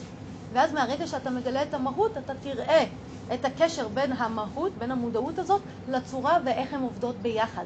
כי העגיל הוא משרת אותי, נכון? האם העגיל הוא משהו שפוגע בזהב? למרות שהוא כאילו מגביל אותו לצורה מסוימת, אבל העגיל הוא שימושי. זה משהו שאני יכולה להשתמש בו, אז גם פה אנחנו נגלה. הצורה הזאת אמנם כאילו מגבילה אותנו לאיזשהו משהו, אבל היא שימושית. אבל אנחנו צריכים לראות איך. סבבה? אוקיי. אז היינו פה בהנאתה, גילינו שיש את המודעות הזאת, ועכשיו עשינו את התהליך אל עבר וישודי עם קצת מאמץ להפריד כל מה שהוא משתנה וזמני, ואני יכולה להסתכל עליו, אני לא מחזיקה אותו, ואני הולכת, ואנחנו הולכים ומתבססים יותר ויותר במקום המודע, ועכשיו קורה משהו מדהים. אנחנו, מכיוון שגילינו את המקום המודע, ואנחנו מגלים שזה אנחנו, אנחנו מגיעים למקום שנקרא אניה צ'קרה, רושמים את זה אג'נה, A-J-N-A, אבל מבטאים את זה אניה. אניה זה פקודה. אנחנו מתחילים לחיות את החיים ממקום אחר, ממקום מודע. עד עכשיו, מה נתן לנו את הפקודות איך לפעול בחיים? מה, מה עד היום הנחה את הדרך שלכם בחיים? אה? כן? ההכרה שלנו, הרגשות שלנו, המחשבות שלנו, ההתניות שלנו, הבא לי, לא בא לי. שמתם לב? כמה פעמים התחלתם פרויקט ועזבתם כשהיה קשה? כמה פעמים אה, חתכתם מערכת יחסים כשהיה טיפה לא נעים? כמה פעמים אתם הולכים ממקומות מסוימים כי לא... כן, אנחנו כל הזמן עובדים עד היום לפי ההכרה שלנו, היא מנחה אותנו. כמה פעמים כשפחדתם הפסקתם לעשות דברים כשהרגשתם חוסר ביטחון? לא משנה, למשל רציתם לעשות איזה פרויקט, רציתם ללמד, אבל הרגשתם חוסר ביטחון אז לא עשיתם. כמה פעמים אמרתם הפחד משתק אותי? כל הדברים האלה זה דברים שמגיעים מההכרה ועד היום הם ניהלו את החיים שלנו וההכרה שלנו עובדת על מנגנון מאוד מאוד פשוט שהוא אה, מנגנון הישרדותי ויש סיבה למה הוא שם בשביל לשרוד אבל המון פעמים הוא גם, אה, כשאנחנו רוצים להגשים את הפוטנציאל שלנו, הוא לא יהיה יעיל. ככה כשאנחנו חשים קיבוץ, כשאנחנו חשים משהו לא נעים, מיד מה שמתעורר בנו זה הרצון לדחות ואז אנחנו נמנעים. קרה לכם פעם? למשל, פגשתם בן אדם, הוא עשה לכם לא נעים, מה בפעם הבאה כשאתם חושבים על לפגוש אותו, מה, בא לכם, לא בא לכם? לא בא, כולנו נמנעים. למשל, אנחנו יכולים לראות את זה מאוד יפה עם הטלפון שלנו. אה, מתקשר אה, זה, אני רואה את השם של אימא שלי, נגיד אם זה עושה לי קיבוץ, מה אני מיד עושה? שמה את הטלפון בצד. זאת פעולה אוטומטית של ההכרה. בגלל שהתכווץ לי פה, בגלל שנהיה לי לא נעים, מיד מנגנון אוטומטי של דחייה, מיד אני שמה בצד. כמה פעמים הייתם צריכים לעשות דברים ולא עשיתם אותם, כי כשרק חשבתם על זה שאתם צריכים לעשות אותם, נהיה לכם קיבוץ. כן, עבודה לאוניברסיטה, אה, דוחות של מס הכנסה, לא משנה מה, כן, כל המשימות האלה שמחכות שם, שאתם אף פעם לא מגיעים אליהן, ת, ת, יש כאלה? תחשבו עליהם רגע, כשאתם חושבים עליהם, מה זה עושה לכם? קיבוץ או התרחבות בפנים? קיבוץ. ובגלל זה אתם אף פעם לא עושים את זה. כי כשההכרה שלכם שולטת, כשיש קיבוץ היא אומרת לכם, אל תעשו, בואו נימנע, ואז אתם תמצאו את עצמכם עושים מיליון דברים לפני זה. מיליון, מסדרים את הבית, עושים מלא מלא דברים, רק לא לגעת בדבר הזה שהוא קצת קשה. לעומת זאת, כשאתם חשים משהו נעים, כשאתם חשים התרחבות, מה מיד אתם עושים? עוד, מיד אתם קופצים על זה, בלי בכלל לחשוב. כן, אתם רואים מישהו שעושה לכם בטלפון שם של, שעושה לכם התרחבות, אתם מזנקים לענות. אתם, אה, לא יודעת מה, מי שפה אוהב אה, סיגריות או שחטות, אתם רואים את זה, אתם לא יכולים שלא לקחת, עוגת שוקולד, אי אפשר שלא לקחת. למה? כי זה יוצר לנו התרחבות, ומיד אנחנו רוצים, ההכרה שלנו שולטת. כמה פעמים רציתם, אה, לא יודעת מה, להפסיק לעשות משהו ולא הצלחתם? מכירים את זה? לא, אם זה דיאטה, אם זה לשנות אורח חיים, לא יודעת מה, להפסיק לעשות משהו שהוא לא מועיל לנו, אבל לא יכלנו, כי כשאנחנו קרובים לזה, אנחנו משתוקקים לזה והתשוקה מנהלת אותנו ואנחנו לוקחים את זה.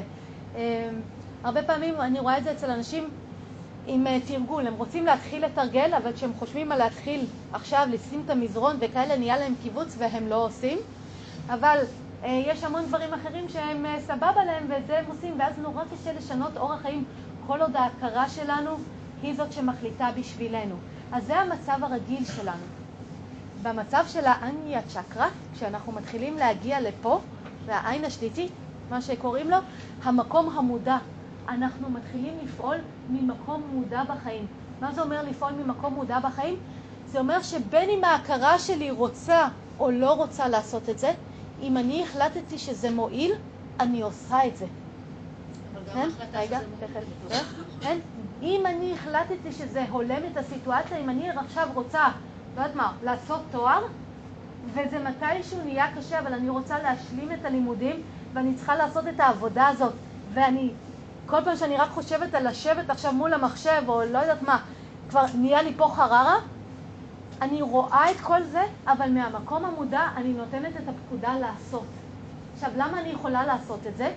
קודם כל, כי אני זאת ששולטת עכשיו, אני זאת שמודעת, אז אני יכולה לעשות את זה. ודבר שני, כי גיליתי שיש לי פה מערכת שלמה של הכרה וגוף שאני יכולה להשתמש בהם ממש כמו רכב. אני יודעת לנהוג בהם, אני יכולה להשתמש בהם ולעשות כל דבר שאני רוצה. ואז אתם תגלו שאין שום דבר שעוצר אתכם. פחד לא משתק אתכם, הוא גורם לתחושה של שיתוק, אבל מהמקום המודע אתם יכולים לפעול עם הפחד. וזה מאוד מעניין לראות שעד היום רוב האנשים, נגיד, שבאים אליי, הם אומרים, אני צריך להפסיק לפחד, אני צריך להתגבר על הפחד כדי לעמוד מול כל הכיתה, כדי לייצר מערכת יחסים. היוגה אומרת בדיוק ההפך. היא אומרת, יחד עם הפחד, תראו שאתם יכולים לעשות. למה? כי מהמקום המודע אתם יכולים לתת את הפקודה לעשות. ואז, אם תעשו, אתם תראו שבסופו של דבר אתם מקבלים את התוצאות של הפעולות שלכם, והפחד, מה יקרה לו? מה יקרה לו? בדיוק, הוא יחלוף, כי הוא שייך לעולם הדברים המשתנים. אז מהמקום הזה של האניה צ'קרה שמתפתח אה, באופן טבעי, מתוך הגילוי שאני המקום המודע, ואז המקום המודע הזה מתחיל להיות דומיננטי יותר ויותר בחיים שלנו, מהמקום המודע אנחנו מתחילים לפעול במודעות. לפעול במודעות זה אומר תמיד בהתאם למה שמועיל לסיטואציה. זה אומר שגם אם אני עכשיו בארוחת ערב ביום שישי ואימא שלי שוב פעם מעצבנת אותי, מהמקום המודע אני לא חייבת לענות לה אותו דבר כמו שאני עונה לה כבר עשרים שנה. אני יכולה פתאום לענות לה משהו אחר כי אני מודעת. זה לא הכרה שמנהלת אותי ומוציאה את האוטומטים.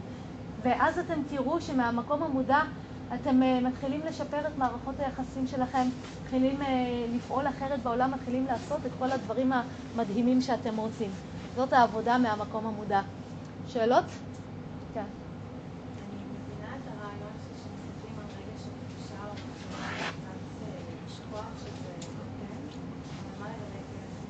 פיזי? אותו דבר, כאב פיזי הוא משהו בלתי נמנע בחיים האלה, אנחנו לא יכולים לחיות בלי כאב.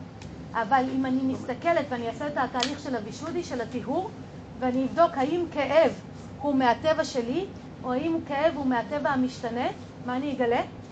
שכאב שייך לטבע המשתנה והמקום המודע הוא ריק מכאב. אז היום אנחנו כל כך מזוהים עם הגוף ועם הכאבים שלנו, שאנחנו לא רואים את זה. אבל בעבודה הזאת, שזה דורש מאמץ, זה דורש חקירה, זה דורש הסתכלות, אנחנו נגלה שהמקום המודע למעשה הוא ריק מכאבים. ואז הכאב יהיה דבר שכשאני אסתכל עליו אני אראה את ההשתנות שלו, בא והולך, ואני אוכל לפעול בצורה מודעת, שגם אם כואב לי, והכאב מעלה אצלנו תמיד מלא פחדים, כן, ואוי לא, וסרטן, ואני הולכת למות, אני אוכל לעשות את הפעולות המודעות, המועילות. שזה אומר, אם יש לי כאב, לא יודעת, אם אני רוצה ללכת לרופא, אני אלך לרופא. או אם אני רוצה עכשיו להתחיל לזוז קצת ולתרגל כדי לטפל בכאב, אני אצליח לעשות את זה. כמה אנשים חולים אני מכירה, כואב להם, כן, הם אה, אה, במצוקה עם המשקל שלהם, עם המון דברים, וכשאני ממליצה להם שינוי של אורח חיים, להתחיל לתרגל שיכול לעזור להם, להתחיל לשנות הרגלי אכילה שיכול לעזור להם, להתחיל לעשות מלא דברים, האם הם מסוגלים לעשות את זה? לא. למה לא? כי ההכרה שלהם היא זאת ששולטת, כי הם עדיין בבא לי, לא בא לי. ועד שהם לא יפתחו את המודעות, הם לא יצליחו לשנות את הפעולות, אבל אם הם יצליחו לפתח מודעות ולשנות את הפעולות שלהם, הם יראו שהם יכולים להתחיל לתת תנאים אחרים, וכשהם נותנים תנאים אחרים למערכת שלהם, הכאבים משתנים, הגוף מרגיש יותר טוב, האנרגיה יותר טובה, המון דברים אחרים מתרחשים. עוד שאלות? כן.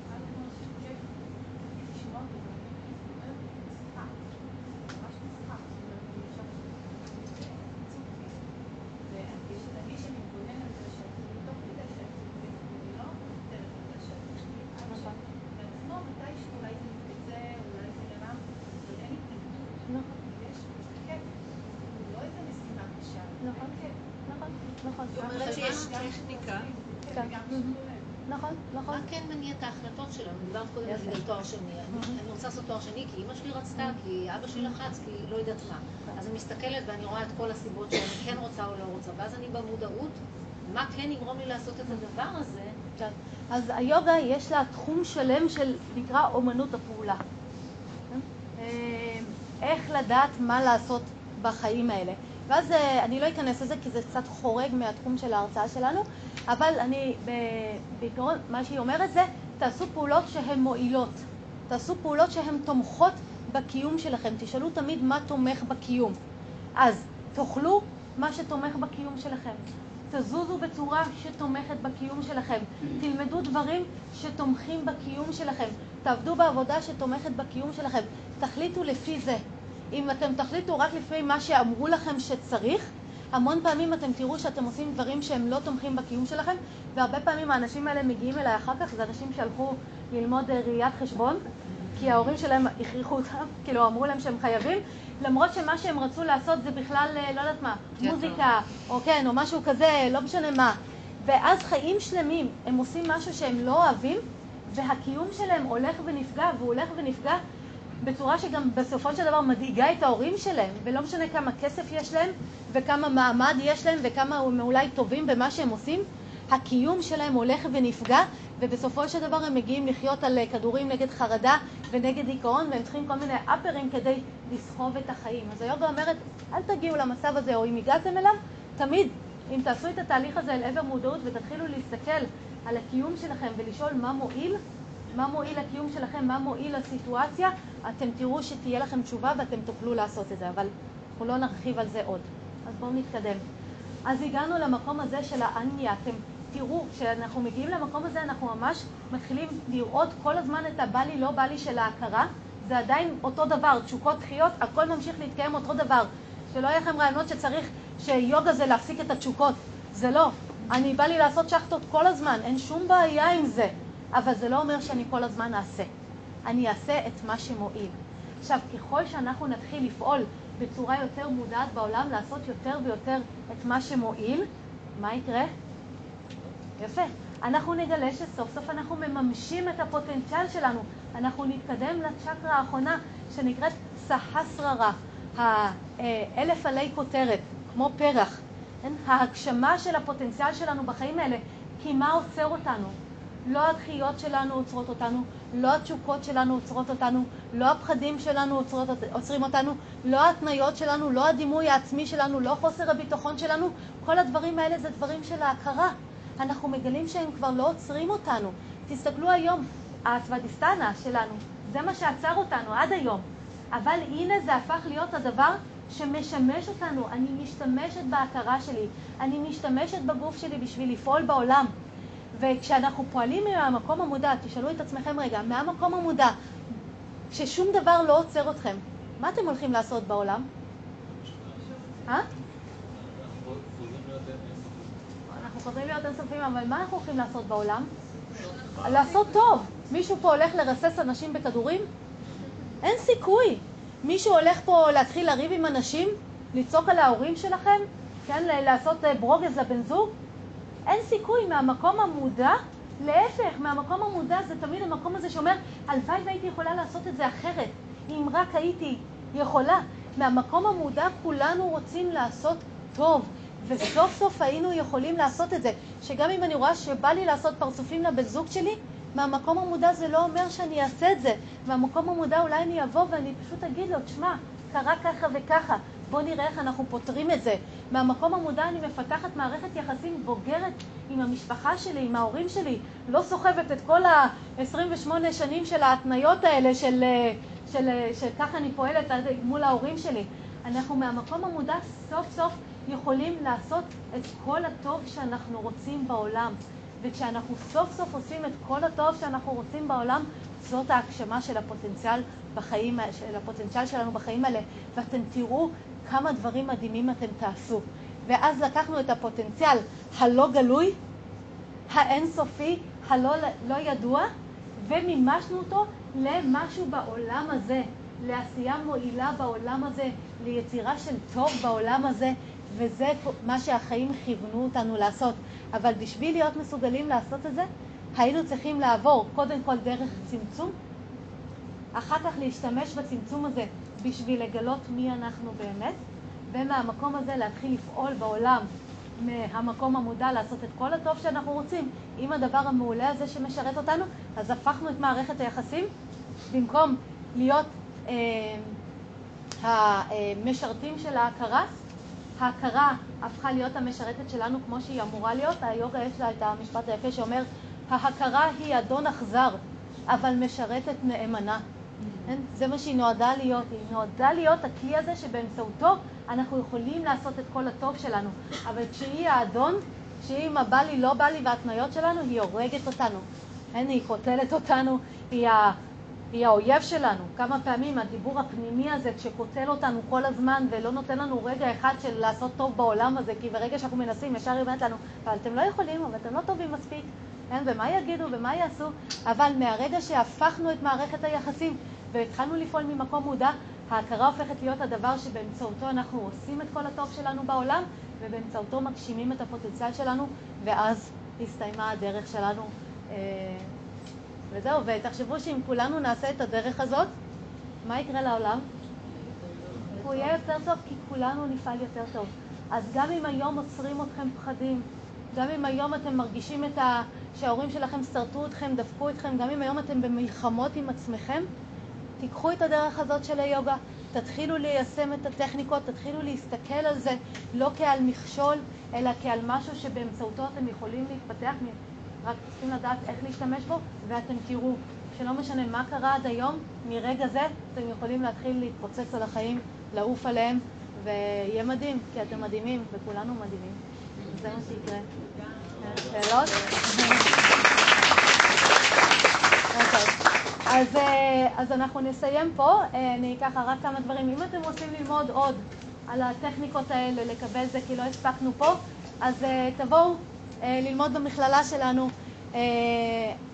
זה, כמו שאמרתי, זה, זה ללא מטרות רווח, זה רק בשביל שאנחנו באמת נלמד ושכל אחד יוכל להגשים את הפוטנציאל שלו. אתם יכולים לקרוא עלינו עוד בעיתון. אם אתם רוצים לקבל את ההקלטה, תשאירו ליואבי את האימייל שלכם ואנחנו נשלח לכם את ההקלטה במייל. וזהו, ותהיו איתנו בקשר ותבואו ותלמדו ושיהיה לנו מלא טוב. ובואו נסיים בהודיה.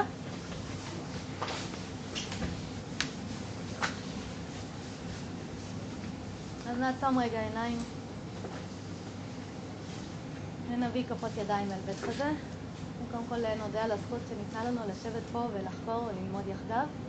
את התוצאות של הלימוד והחקירה שעשינו פה נקדיש לטובת כל הברואים ושכולנו נזכה לממש את הפוטנציאל שלנו בשלמות כבר בחיים האלה. תודה רבה. תודה שבאתם. שיהיה לכם המשך פסטיבל פורה. אה, מחר, אם אתם רוצים, יש לי הרצאה על פרנה ופרניאמה. אה, שוב, לא מה שאתם מכירים. משהו קצת אחר, אז אם בא לכם מחר ב-11 מוזמנים בשמחה. אה, זה ברג'ה יוגה.